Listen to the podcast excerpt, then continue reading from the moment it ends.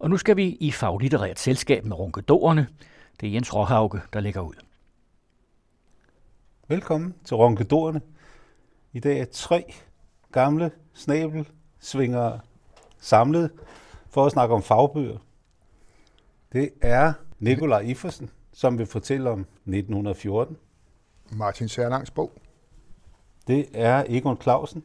Ja, jeg sidder her med en bog, der hedder Grever, Baroner og Husmænd. Og øh, den handler om opgøret med de store danske godser i 1919. Og så er det mig selv, sagde elefanten. Jeg vil tale om lærernes kampe og kampen om skolen. Sådan aktuelt, fordi folkeskolen har 200 års jubilæum. Og det vil vel være rimeligt, at vi starter med 1914. Vi starter med 1914. Ja, ja det er, og det er Martin Særlang. Martin Særlang, han er professor på Københavns Universitet ved det, der hedder Institut for Kunst og Kulturvidenskab. 1914, det er ikke svært at regne ud, hvad bogen, den, øh, hvad omdrejningspunktet er. Det er jubilæumsåret 1914, altså vi fejrer, nej det er vel for, forkert at sige fejrer, men vi markerer i hvert fald udbruddet af Første Verdenskrig. Men han, øh, han kaster et, øh, et blik ind på 1914, set, fra, set overvejende i et, i et dansk perspektiv. Hvad, hvad, hvad var det egentlig for et år? Hvad, hvad, hvad skete der? Hvor var vi henne dengang? Altså, hvad, hvad, øh, det var jo før verden gik af lave, som, som dengang hed i en, i en, i en, en øh, ølreklame. Øh, det var den der for rød Tuborg, som blev produceret før 1914. Og den var fra før verden gik af lave. Det er en utrolig underholdende bog, og den er sprængfyldt med viden og henvisninger til spændende historier. Det er en vidunderlig øh, underholdning at gå i gang med at læse den. Øh, 1914 er et år, der øh, virkelig betyder noget. Det var der, hvor begrebet den europæiske koncert for alvor brød sammen. Den europæiske koncert, det var sådan et, et motto eller et udtryk, man havde, som var helt tilbage fra, fra Napoleonskrigene nemlig en samordning af de europæiske lande imellem, at man talte sammen, at man fandt ud af, at man havde en koncert, en, en europæisk koncert, det vil sige, man stemte ind efter hinanden. Og det er jo en stor løgn, for det gjorde man faktisk ikke. Tyskland, Preussen gik i krig med Danmark først, og så med Østrig, og så sidenhen med Frankrig. Og øh, så blev Preussen pludselig til hovedkernen i, i et øh, forenet Tyskland. Øh, sådan en, en, en harmonisk koncert var det i hvert fald ikke dengang i, op igennem 1800-tallet. Og det blev jo så helt brudt med 1914. Men Stefan Zweig, øh, han har jo skrevet sin øh, berømte øh, erindringsbog, øh, Verden er i går. Og han skildrer jo med meget præcision, hvordan verden var dengang op til 1914.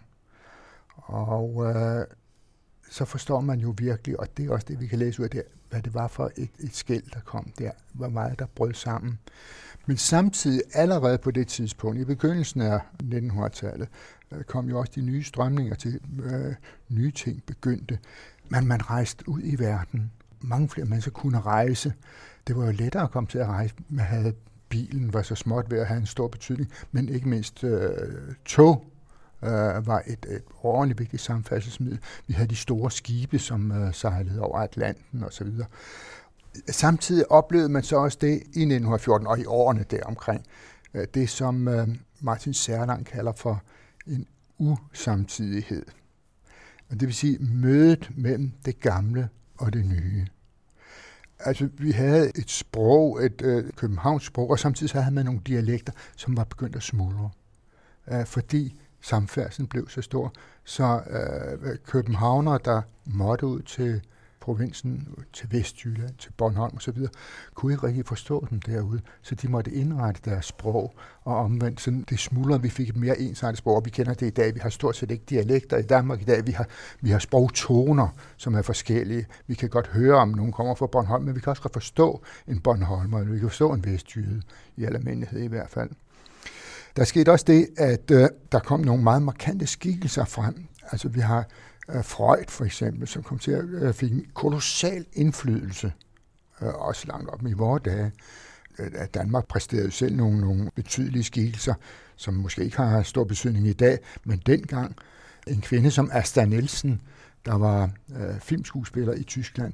Øh, det er svært at forestille sig, hvor stor en personlighed hun var dengang. Altså hun var, jo hun var måske også lidt fræk, ikke? Altså det er jo, der, der findes, hvis man går ud på YouTube, øh, så vil man kunne se øh, gamle filmklip med Asta Nielsen, og det, øh, det, det er virkelig øh, sensuelt, når hun danser og smyger sig op af Paul Reumert i, jeg tror filmen hedder Afgrunden. Det var sådan nogle af de ting, der skete der. Der var også en anden ting, og det var jo selvfølgelig i forbindelse med krigen, der kom. Det var, at der var en æstetisering af krig. Europa havde jo ikke rigtig været i krig i mange år, da vi nåede frem til 1914.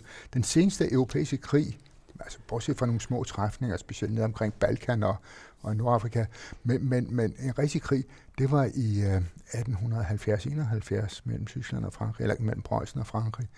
Så det havde været en meget stabil periode. Der var sket utrolig meget stor udvikling. Vi har store verdensudstillinger og alt muligt, og, og øh, der var en, en velstand og en, en, en øh, uddannelse, som var på fremmarsch. Og så kommer krigen. Og et eller andet sted, man så det som sådan en æstetisk ting, krig. Der var en, uh, i mange kredse jo en jubel med at gå ind i Første Verdenskrig. Altså, vi kender billederne af de der tog, der kører afsted med jublende soldater. Nu skal vi til fronten og kæmpe. Det var rejsesfuldt, det de gik ind til. Ja, det var så det sammenstød imellem den virkelighed, som fandtes, og så de forestillinger, som folk havde. Og det minder jo egentlig også meget om, hvordan vi har det i dag.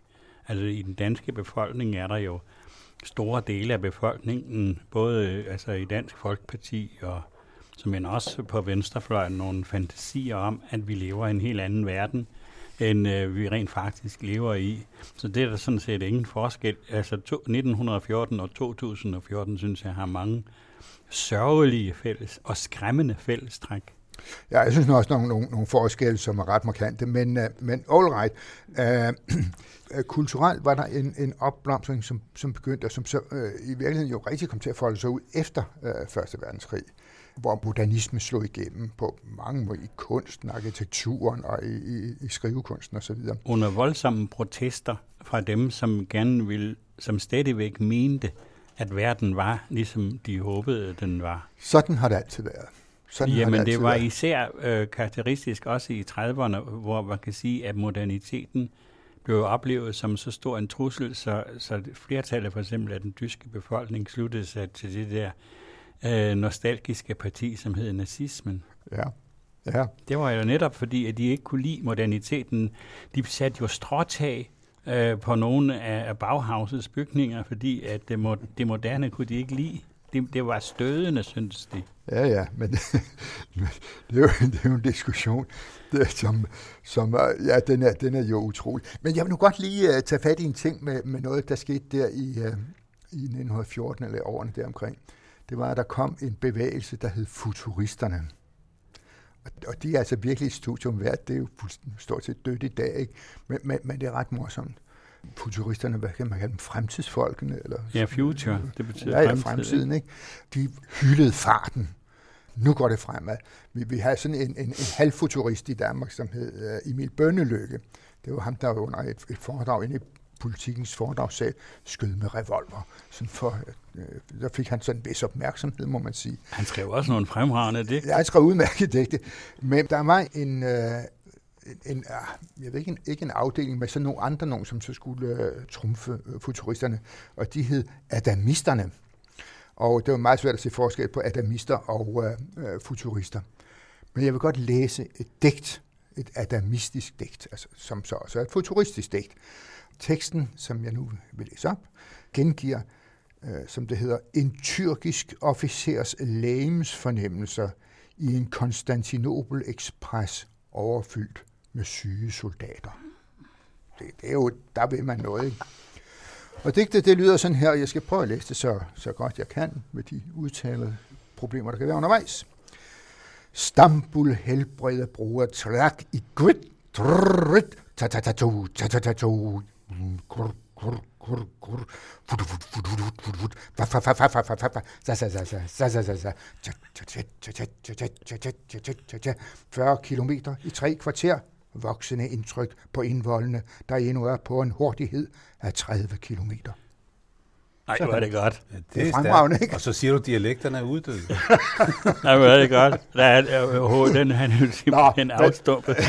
Men jeg vil godt, jeg vil, jeg vil godt slå et slag for, for Martin Serlangs Men bog ved du hvad? 1914. Nikolaj, Ja, ja. når nu øh, man læser den glimrende øh, lille avis Information, så kan man se, at kolumnisten Georg Metz netop har skrevet øh, om Jeppe Åkærs forholden sig til det her lille hyggeland, som øh, ikke dyrkede krigens æstetik dengang, det kan vi gøre nu, men så, som, øh, som levede sådan lidt på nas i, i, Den hyggede i sig i, det. smug. Ja, hvordan forholder Serlang sig til det? Jamen, han, han, jeg vil sige, at Serlang, han, øh, han rapporterer mest. Han beskriver dem. Sådan er det. Han øh, tager ikke afstand. Han, han, han er ikke ude og moralisere på noget som helst, men han fortæller historierne, og så kan vi jo, så kan vi jo tage dem, som de er der. Og de er gode, de historier. Og han påpeger nu det der med, hvor gammelt og nyt møder hinanden. Altså, på, i 1914, der havde man for eksempel også Johannes V. Jensen, og, og så futuristerne og så videre. Og så havde man øh, forfatteren øh, op for Reersø, øh, hvad han hed, øh, Torkel Gravlund. ja, Torkild Ja. Gravlund? Åh, Torkel Gravhøj. Torkild Gravlund. Og, og det, det, det var jo virkelig en måde, at alt skal være, som det var, og blive, forblive, som det er, og så videre. Ikke? Ja, og Altså- krav, hvor du står. Ja. Nå, men, men det jeg vil sige, det om, om uh, Martin Serlangs bog, det er, han skriver fremragende godt. Han kæder simpelthen historierne sammen på den bedste måde. Det er ikke en bog med meget krig i, det er det ikke. Men, men, men selvfølgelig, krigen er en skygge ind i, i, i, i bogen. Den er sprængfyldt med gode historier. Vanvittigt underholdende. Og så er den ovenikøbet utrolig godt illustreret. Der er nogle vidunderlige billeder, mestendels fotografier i. Fotografier, og jeg har da øh, kigget på mange fotografier gennem tiden. Fotografier, som jeg øh, aldrig har set før. Uh, et af dem, det er, det må jeg lige nævne, det er Asta Nielsen, der støtter sig til sin mand Urban Gad, og de står ude i vandet, og det er simpelthen, det er faktisk et meget erotisk billede. Der- Det er ikke, det er ikke på nogen måde afslørende af noget, men, men der er en sensualitet i det. Alene for at få lov til at se Asta Nielsen stå der i vandskorpen sammen med sin mand Urban Gad. Det er hele bogen værd. Gå ud og køb den. Det er det eneste, jeg kan sige. Det er Gads forlag, der har udgivet den, og det ser ud som om, at den er i den samme serie, hvor der også er en fra 1814 og 1864. Det er den samme tilrettelæggelse, og de, de, de, de to bøger, der dem kender jeg, og det er fremragende illustreret. Ja, og de er så, og de er så pæne. Ja, det er bøger, rigtig pæne bøger. Det er ja. dejligt at se, at der Ja. endnu er nogen, der tror på bogen som et åndsprodukt på alle måder. Ja, Det er lækkert. Der synes jeg lige, at vi skyder ind, at norsk forskning nu viser, at øh, det fremmer både hukommelse og koncentrationsevne at læse bøger frem for tablets, fordi øh, fingrene imod papiret giver de to kontakter, som stimulerer de to centre i hjernen. så så øh, bogen, den er fremtiden. og det tror jeg gerne på. Ja, ja. Men altså, det der, den vrede, øh, som øh, var i, øh, i øh, de europæiske, i hvert fald i hvide kredse, efter Første Verdenskrigs slutning, altså nu tænker jeg mere på, at det, det altså kunsten nærmest jo kasserede jo, altså den, der virkelig ville noget, kasserede jo stort set det gamle formsprog og brugte et nyt. Og der skete der øh, efter krigen et vældigt opgør med hele den der gamle, støvede, borgerlige og småborgerlige tankegang. Det eneste sted, den ikke rigtig fik slået igennem, det var i arbejderbevægelsen. Og det lider vi under den dag i dag. Men jeg vil påstå, at den, for det var sådan en vrede, og det var den vrede, som blev stanset effektivt i 30'erne af nazismen, som jo var øh, ægte reaktion.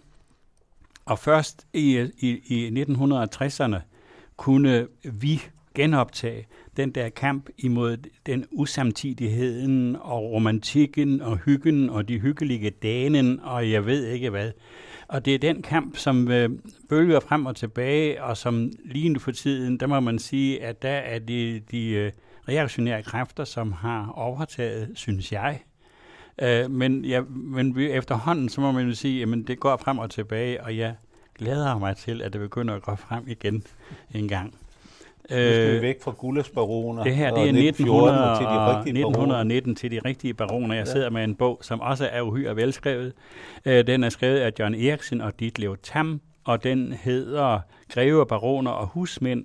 og den beskriver opgøret med de store danske godser i 1919, hvor, hvor, hvor det, der hed lensafløsningen om sider fandt sted. Det står jo i grundloven, at øh, det gamle system med lener og hele, hele det gamle godsejervælde, det skal afskaffes og reformeres.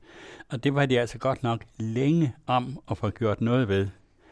Den her bog beskriver så dels altså, hvad man gjorde ved de store godser, og det, der tog man altså fat med hård hånd, og det var de radikale. Altså, det var ikke øh, hverken kommunister eller øh, socialister, men det var de radikale, som øh, byggede på, på husmændene, og som påstod, at der var, hvad Ditlev Tam med en vis ironi kalder for jordhunger. Det ord, det har han det ikke godt med. Men der var ikke desto mindre. Altså, vi kender jo også fra Pontoppidans, Henrik Pontoppidans mm. øh, øh, forfatterskab, fra hytterne. Altså, hvordan landproletariatet havde det rigtig skidt. Det, det, det kender vi jo også fra Johan Skjoldborg og til dels også fra Jeppe Auk her, og de der, og, og de, de, de levede et elendigt liv, så der var et socialt behov, men der var også et behov for at reformere den måde, de store godser blev drevet og ikke mindst ejet på. Det her system med de store godser, med grever og baroner, blev indført i 1660, hvor enevælden blev indført, og hvor den gamle landadel blev sat fra, fuldstændig sat fra magten. For den havde jo vist sig både upålidelig og doven og øh, udulig under øh, krigene, med de svenske krige, og som endte jo med, at vi tabte provinserne mod øst, Skåne, Halland og Blekinge. Og derfor så fik man en helt ny elite. Øh, og der, det er beskrevet i detaljer, hvordan øh, man, man, man rangordnede folk, og hvad, hvad de måtte, hvem der måtte bruge rødt lak på brevene, og hvem der ikke måtte, osv. Der var så mange symboler. Og de der godser, som de fik, eller som de havde i forvejen, de der rige mennesker, der blev så indført særlige regler for dem. Altså at øh, der var et armesystem. Altså, det kunne gå i arv til ét menneske. Det var for at bevare godserne. Vi kender jo også fra, ja, fra adskillige historier, også Danmarks historien, hvilken ulykke det er, når der for eksempel er to eller tre arvinger enten til et land eller til et gods, så skal det deles op, og så bliver det mindre og mindre. Og helt op til i dag har vi problemer. Ja, men det her, men det her system, det har sikret simpelthen, at uh, godset forblev samlet. Uh, den, der sad som ejer på sådan et lens, han kunne ikke sælge det.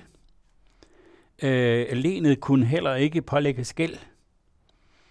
Og det var for at bevare den der, så man fik lavet, hvad man kunne kalde en meget, meget stabil magtstruktur omkring kongen det, og det, det var, har sikkert været påkrævet dengang, men det, skulle det, det oplevede man så som forældet, og, fordi det forhindrede i virkeligheden en ordentlig udskiftning også af jorden. Og så kommer så altså, grundloven, og der stod der så, at det skal afskaffes, og det blev jo ikke til noget, fordi godsejerne, de sagde jo stadigvæk og havde magten helt op til systemskiftet der i 1901. Og så øh, kom de radikale jo til magten, og det var især ham der konsejspræsident Sale, som fik gennemført, at nu skulle det altså laves, og det gik hårdt til. Altså godserne skulle afstå op til en tredjedel af deres jord. De skulle betale mægtige summer. De blev frataget alle deres privilegier. Og den danske stat fik øh, ret til øh, ved dens repræsentanter at gå ind i de forskellige private hjem, altså gods, altså de der grever og baroners hjem, for at vurdere, hvad de havde af møbler og malerier og smykker, som de så konfiskerede. Og det er meget af det, som vi ser på Nationalmuseet og Frederiksborg Museet i dag, det er hentet fra godserne i noget, som godsejerne eller greverne opfattede som ren typeri. De var den grad krænket. Men, øh, og det bliver beskrevet meget detaljeret her, altså også, også hvad, hvad for nogle ting de hentede, og hvordan de hentede tingene ud, og det kan jeg godt forstå, at det, der er et kapitel, det her, der hedder Skattejagten. Og det handler simpelthen om, hvordan direktøren for National, altså det Nationalhistoriske Museum, han rejste rundt fra herregård til herregård, fra slot til slot, og gik, havde ret til at gå ind og vurdere, hvad hænger der på væggen. Mm-hmm, javel, og møblerne der, jamen det, det tager vi lige. Øh, og det, altså, det knækkede effektivt ryggen på den danske adel, og øh, den jord, som blev, øh, ja, man kan sige, konfiskeret eller taget fra dem, den blev så delt ud til de der jordhungrende husmænd. Og der var, øh, jeg tror, det er 2.300 husmandsbrug, der blev oprettet på den der jord. Og der var jo rigtigt en husmandsbevægelse. Og jeg har et vers her, som øh, øh, er skrevet af Johan Skjoldborg, som handler nemlig om husmanden. Du husmand, som ørker den stridige jord og våger din arm og din bringe, som drager det første kulturens spor med plovjernets sølvblanke klinge. Mere risser du arm med din bankede hånd, end mange, der pyntes med stjerner og bånd og tripper på bonede gulve. Ikke? Der har vi modsætningen imellem adelen og så husmanden. Og husmandsbevægelsen havde jo en enorm stor indflydelse i Danmark. Og, og jeg mener, den har gjort rigtig meget godt for landproletariatet. Og samtidig så, altså bogen her går noget mest ud af herregårdene. Men, men husmandsbevægelsen er også med, og, og blandt andet er der et øh, afsnit, der handler om øh, husmandens huse.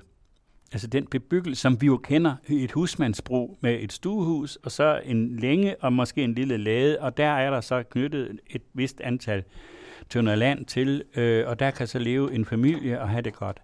Og det, og det vidste jeg heller ikke, men det er, at øh, arkitekter som øh, hvad ved han, øh, Martin Nyrup og Ulrik Plesner, de kom, de kom ind og, og øh, lavede nogle tegninger, som øh, man kunne bruge, som murmesterne kunne bruge over hele landet, for at øh, foreningen for bedre byggeskik var meget bekymret for, om, om landet nu ikke ville blive hæsligt.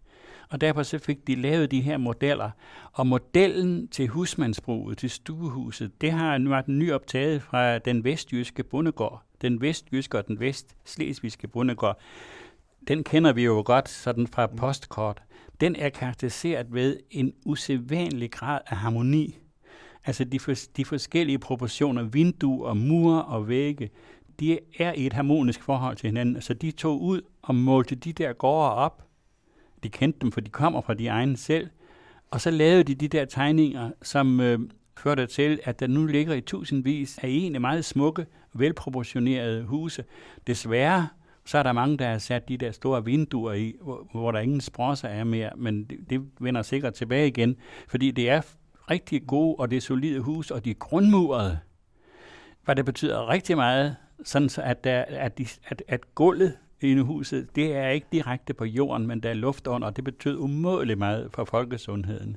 Så jeg vil sige, at lægens afløsningen, eller bogen om lægens afløsningen, er så suppleret med en lang række øh, Øh, her til sidst, altså tabeller og fodnoter, hvor man beskriver de forskellige godser, og vi var lige på Fyn forleden dag og var inde på godset Vedholm, tror jeg. Og det er helt utroligt. Og det har givet, afgivet så mange ting, kan man så læse i den her bog. Slap, okay, nå, nå, nå, okay. Møntsamlingerne på øh, Nationalmuseet, de kommer stort set, de var i privat eje hos øh, greven på Vedholm, men der kom Andrup, som han hed, forbi og sagde, haps, det er, det er nationalt noget, det skal vi have. Hvad var reaktionen? Altså var der ikke en, hvad skal vi, også en mere formel reaktion fra, fra øh, de der så videre? Der var retssager, der var en stor retssag, hvor sammenslutningen af lensbaroner, altså deres repræsentant, øh, påstod, at det her det var ulovligt. Det var at krænke ejendomsretten, som er ukrænkelig, også ifølge grundloven. Og ved en afgørelse ved landsretten i 1919 eller 20, jeg husker ikke rigtig årstallet, der fik de ret så blev den appelleret til højesteret. Og højesteret turer ikke gå i rette med Folketinget. Så de gav Folketingets flertal ret. Men der var en, en stor retssag, og så vidt jeg forstår på dit Tam, så har den retssag med diskussionen nemlig om hensynet til det offentlige vel, og hensynet til, at lovgiverne har, har ret til at give en lov, og så på den anden side grundlovens bestemmelser i det her tilfælde, om øh, den private ejendomsret, øh, hvor det står over for hinanden. Og den, den har dannet basis for undervisning af flere generationer, eller mange generationer af jurister. Og de siger her, at det var, at højesteret har altid været meget tilbageholdende med at gå i rette med Folketinget. Det er vist kun sket, så vidt ved, én gang, øh, hvor højesteret har underkendt en vedtagelse, som Folketinget har lavet, og det er den såkaldte tvindlov. Mm-hmm. Øh, så det er ikke noget, man gør ret tit, men så, så det har også simpelthen juridiske øh, komplikationer. Mm. Jeg synes, det er... Nu, nu det Tam, han, han ved jo noget om de sager der. Har han ikke en kommentar til, hvad, hvad er hans vurdering af, af højestrætsdommen? Nej, han har egentlig ikke en... en, en, en han, han refererer bare, hvad ja. samtidens kilder og samtidens aviser og så videre har skrevet. Men han har... Altså, jeg vil personligt sige, at jeg har mest sympati for husmændene, men jeg er mest fascineret af greverne. Men det er altså det, det er en nøgtern øh, historisk bog. Du, ja, du, øh, men velskrevet. Og, og, ja, man kunne næsten tro, at det var os, der havde inspireret øh, til øh, øh, inspireret folkene i, i St. Petersborg til at, at beslaglægge øh, alle de her fantastiske øh, godser, så, så øh, Vinterpaladset i dag kan præsentere alt moderne kunst. Altså, jeg synes ikke, at øh, udviklingen i det gamle Rusland kan tjene som model for noget som helst. Nej, jeg siger omvendt. Ja, okay, fordi det er da rigtigt nok, vi har Vinterpaladset, eller det ligger der endnu, men, øh, men, men den måde, som man får frem over for den gamle adel på, både i... Øh, i Rusland og senere også i Østeuropa og helt i DDR-tiden, hvor man jo byggede svinestalle ude i, øh, i, på gårdspladsen på de gamle godser for at håne dem, tror jeg. Det er ikke noget, der er værd. Det her, det foregik jo uden, der var ikke det, nogen, der blev ja. slået ihjel. Nej, men det er en ekspropriationslovgivning. Helt klart, det er en form for revolution. Ja, ja det må man sige. Ja. Og det... Men den foregår jo med lovens magt, og der er som sagt ikke nogen, der bliver så ihjel, og de der kræver baroner, de kunne blive boende, ja, jeg så længe de havde råd til det, og det var det så ja, ja, ja. Jeg, jeg mener, jeg, jeg læste i en avis, at det blev betegnet som uh, Danmarks historiens største røveri. Ja, men det mente de også, det her greverbaroner, og den eneste, der sådan rigtig med held slog fra sig, det var greven på, hvad hedder den, der ligger på Langeland. Øh, Nå, ja. ja. Tranekær. Ja, ja, alle, ja, han, han øh, brugte simpelthen alle midler, også ulovlige, og det lykkedes ham i stor udstrækning udstrækning at holde den danske stats repræsentanter ude, så det blev spurgt, gælder den danske lov ikke på Langeland? Men det er fantastisk. Men husmændene får altså deres afsnit i bogen. Ja. Du, du sagde, at der var mest om. Det her er der bestemt. Ja. Altså, men husmændene har deres afsnit i bogen, ikke? men det kunne man, det kunne man måske godt sige, at det, det kunne man godt. Altså husmændene, den fascination, som, øh, som var omkring husmandsbevægelsen, blev jo også holdt ved lige længe efter, at husmandsbevægelsen havde udtømt sin, eller husmanden, eller husmandsstedet havde udtømt sin mulighed for at øh, forsørge en familie. Jeg ved fra Vestjylland, hvordan man op i 1950'erne udstykkede øh, nu det hedearealer til husmandsbrug, som på det tidspunkt var teknologisk forældet. Der var mm. virkelig tale om en usamtidighed. Og det kostede menneskeliv, mm. fordi de husmænd, som kom flyttet derud, de kunne simpelthen ikke øh, leve, øh, overleve derude, ikke? og der var mange øh, dødsfald og selvmord. Men det er en anden historie. Men, men det var det, at den husmandsbevægelsen havde en enorm fascinationskraft. Mm. Det kan godt men, det er, men det er en anden bog. Altså det, det er en anden det, bog. Det, det, ja, det, der, det, det, det, der, det, er, det er jo den vigtige historie, det der. Det er, ja, det, det er, det er, det, også den mest underholdende måske i virkeligheden. Det er da det spændende perspektiv. Ligesom i 1914, når du sad og snakkede om Egon Adalkov øh, bøl, i bølgebevægelse frem og tilbage, så kan vi jo se, nu har vi den historie om, hvor vigtigt det var, at vi fik en husmandsbevægelse, som som øh, har, har været med til at sikre det her øh, velfærdssamfund, mm. vi har. Og samtidig kan vi se, at nu øh, er, er der faktisk ikke ret mange gårde tilbage. Nej. Så, så, så øh, et gods dengang, et len dengang, det ville jo næsten ikke være rentabelt i dag på grund af dets lidenhed. Ja. Men dem, der sidder på de store gårde de er i hvert fald hverken greve eller baroner. Det er jo sådan, man siger om dem, at de der øh, gylde, ja, det hedder gyldegreve ja, og ja. svinebaroner, ikke? Ja, og man siger jo om dem, at det, det typiske øh, for sådan en, det er, når han vågner om morgenen, så ved han ikke, om han er millionær, eller om han er gået for lidt. nej, nej, det... De er, så forgæld, de er mere forgældede end grækerne. Som P.H. sagde, den største trussel kommer ikke fra de firebenede svin. så, men øh, jeg, jeg kaster mig over lærerne, øh, fordi øh, folkeskolen har jo jubilæum, og der er kommet, som vi også har haft her i Runkedor, nogle fantastiske bøger om øh, folkeskolens 200 år. Det er Institut øh, for Skolehistorie på DPU, eller Aarhus Universitet, der har udgivet Og så har øh, Grinda Hansen, som er skoledirektør ude i Dragørum, som egentlig ledede Skolehistorisk Museum, indtil man fandt, at det ikke var nødvendigt at bevare. Øh, han har skrevet en bog om lærerne og skolens historie øh, gennem tusind år.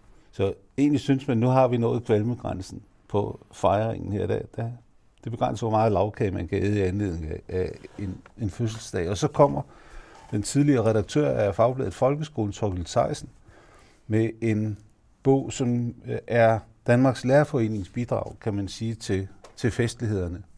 Lærernes kampe og kampen øh, for skolen. Og man kunne godt frygte, hvad det var for noget, når en tidligere redaktør af et fagblad han bliver sat til at skrive øh, en bog for ejerne af fagbladet. Og der må jeg sige, at han gør alle betænkeligheder til skamme. Både øh, hvad, hvad kvalme over fejringen angår, og hvad afhængigheden af lærerforeningen angår. Han har øh, valgt det greb at interviewe en lærer for hvert årti. Og han dækker nogenlunde landet, han dækker kønnene. Man kan sige, at der er en vis tendens til, at øh, de kritiske stemmer fra øh, perioden omkring 70, Ishøj, Albertslund og sådan noget, de har måske lidt overvægt, og der var Torkel Theisen selv ansat, så øh, det, det, det kan man måske sådan lige se skævt til, men ellers så, øh, så har han repræsenteret vidt forskellige lærerstemmer. Og det, der er spændende ved dem, det er, at uanset hvad årti de har levet i, uanset hvad for nogle problemer de nævner, så kommer de alle sammen i skole på grund af eleverne.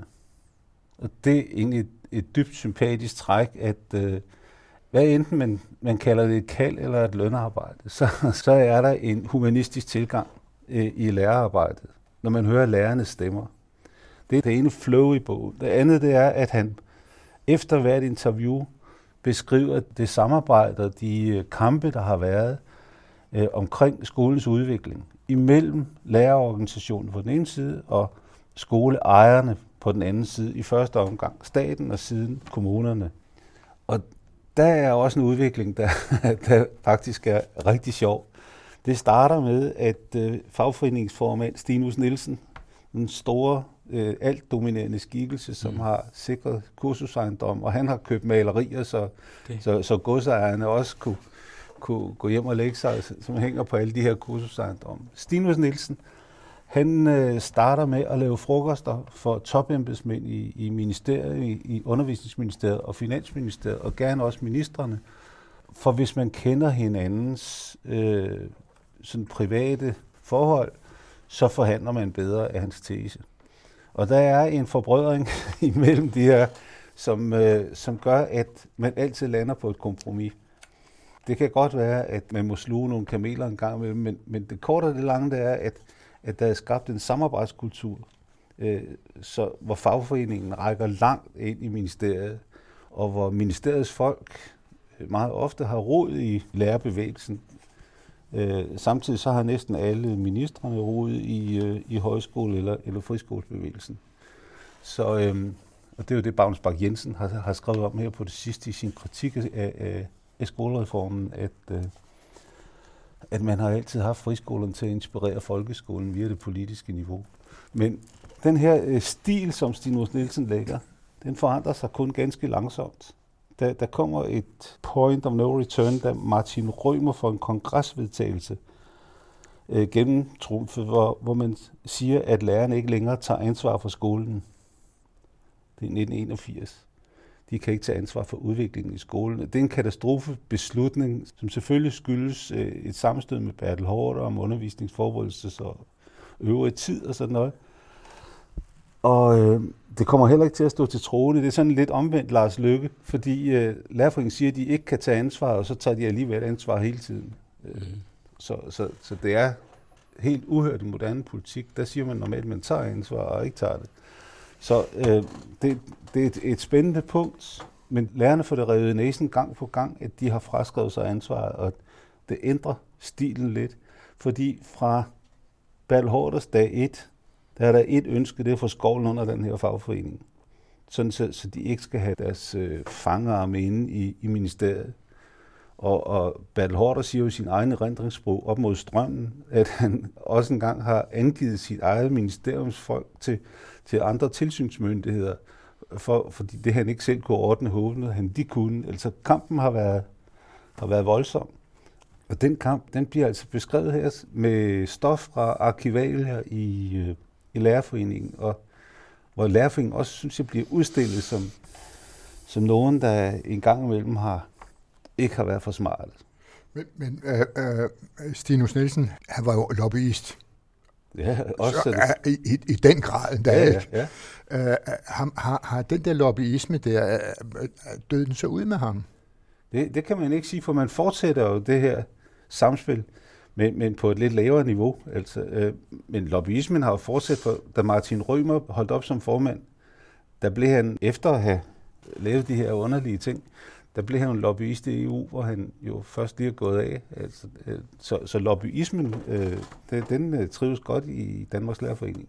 Den trives godt alle steder alle i steder. centraladministrationen. Men- Det er men- nødvendigt. Men det der, det der er spændende her, det er, at Anders Bondo, som så bliver formand efter, der har været et, par ind imellem, han øh, laver en aftale med Martin Lebe fra altså Frederiksberg Kommune, som kommunens landsforeningsforhandler i 2008. Og det er en som alle lovpriser, fordi den giver plads til professionsudøvelse, samtidig med, at øh, det offentlige har nogenlunde styr. Så alle roser den, og skamroser den. Selv den senere forhandler siler. Og, og der er lidt af den gamle stemning omkring det, hvor Martin Lebæk egentlig er øh, den her runde forhandler, der, der opfatter kompromiset som, som, som noget væsentligt, men som samtidig ønsker at styrke professionen. Og Danmarks Lærerforening kan jo ikke få armene ned, og de har ikke fået dem ned endnu, da de så skal forhandle næste gang. Og slet ikke ved, at den nye konservative forhandler, Siler, ikke betragter skolen som et rum for professionsudøvelse, men som virksomhed. Så der er slet ingen formøder. Og øh, da de har haft et par møder, der går Siler ud og siger, at det er brudt sammen. Eller rettere, det er ham der øh, rytter, rytteri, øh, hvad hedder det, parodien, Erik Fabrin, der siger det, at øh, forhandlingerne er brudt sammen. De Det ville kommer- have dem til at bryde sammen. det kommer fuldstændig bag på lærerforeningen, at øh, man har haft de forhandlinger, man har været vant til at krydse klinger og sådan noget, men man har altid haft den her forforståelse, at man skulle nå et kompromis, og pludselig så er der ingen, der er interesseret i det. Og der kan man på den ene side sige, at hold kæft, hvor er det dumt, at man ikke har set, at man fra Bertel Hårders dag 1 og frem har ønsket at få det, de kalder normaliseret Det, ja, altså, nu har jeg ikke læst den bog, men det, det får jeg lyst til, altså, fordi jeg der i øh, slut, slutningen af 60'erne, der var jeg aktiv, og i begyndelsen af 70'erne, der var jeg det, der hedder notabel. Mm. Og det vil sige, at en af ministeren personligt udpeget medlem af nogle af de der råd mm. og nævn og så videre. Så jeg, og jeg har været med til at lave læseplaner.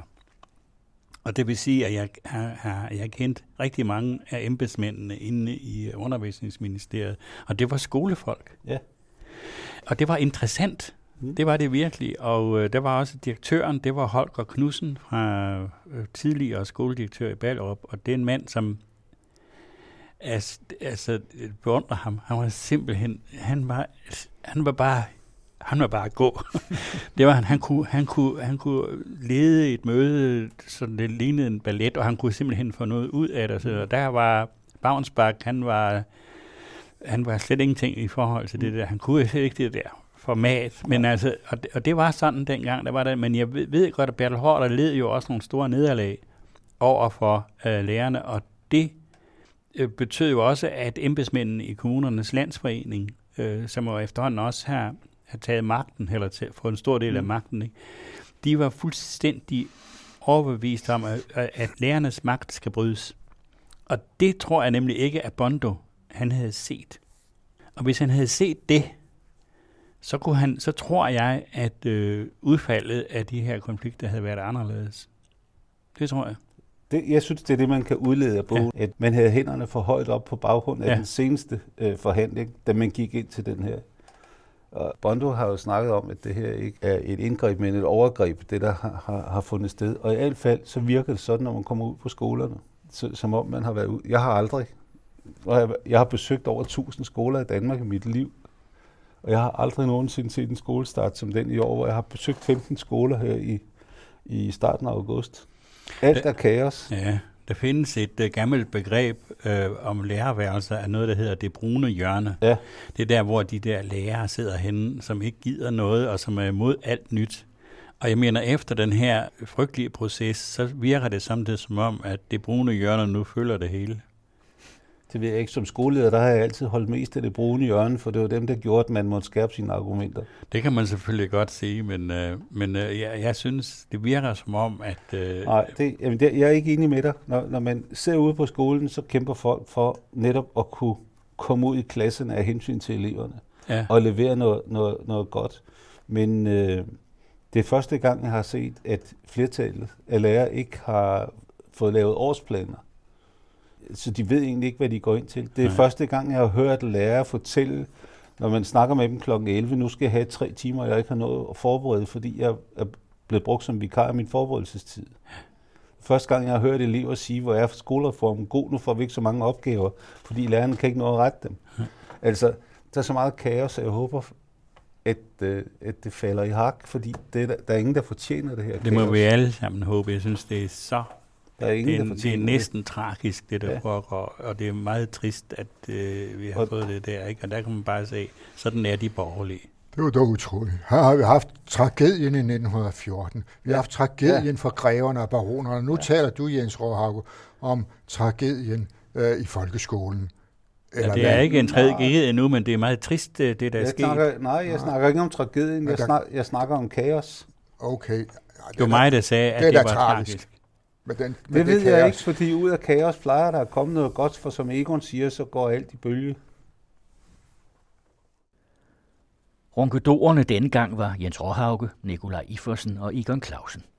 Bøgerne, de talte om, var 1914 af Martin Serlang, udgivet på Gads forlag, Grever, Baroner og Husmænd, opgøret med de store danske godser 1919 af John Eriksen og Ditlev Tam, udgivet på Gyldendals forlag, og Lærernes kampe, kampen for skolen, af Torgild Theisen, også udgivet på Gyldendal.